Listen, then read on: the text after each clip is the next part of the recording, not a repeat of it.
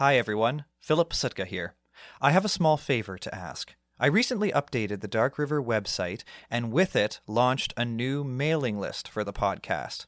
An email list is any author or podcaster's superpower. It's the most direct way that creators such as myself can connect with their audience.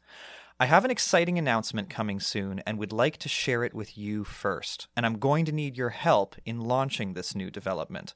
So if you would be so kind, go to darkriver.ca and access the hidden episode at the top of the homepage to sign up for the mailing list. Not only will you be the first to know about updates, but you'll also have access to a behind the scenes look at how I created each of the stories. If you try it for a bit and decide that it's not for you, you can easily unsubscribe at the bottom of any of the emails. Believe me, I will not take offense. I will just be so thankful that you were willing to give it a shot in the first place. So head over to darkriver.ca, access the hidden episode, and join the ghosts in uncovering the town's secrets before anyone else. And now, on with today's story. Welcome to an excerpt of the hidden episode you can find on our new website, darkriver.ca. Enjoy.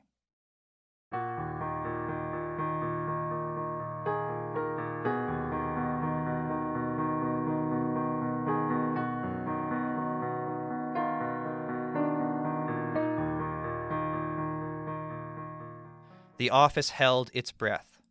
She snorted, then began once again. The Golding pulsed to life, building momentum. Her heart racing, she was shaking.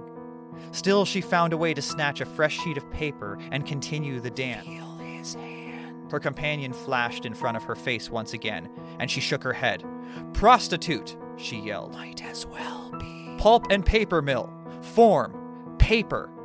And on the last, she placed the sheet of paper in position just after the rollers disappeared below her. The Golding stamped the paper, and she pulled it out with a sharp inhale. The rollers reappeared for lubrication, but she didn't notice.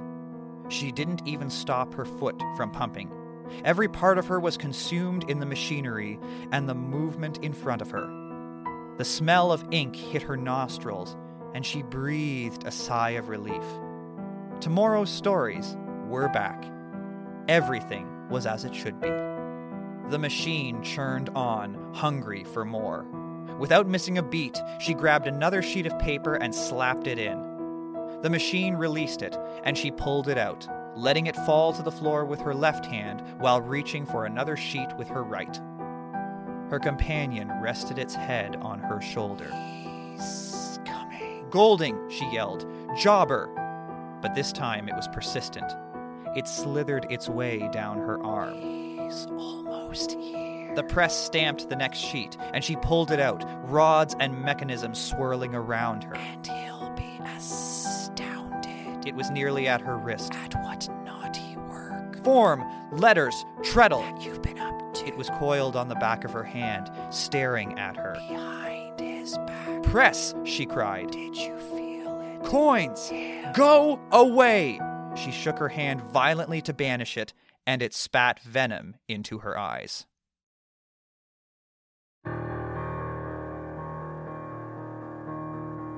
As always, thank you for listening. You can access the rest of the story by going to our new website, darkriver.ca, and unlocking the hidden episode at the top of the homepage. Thank you for stopping by, and see you soon.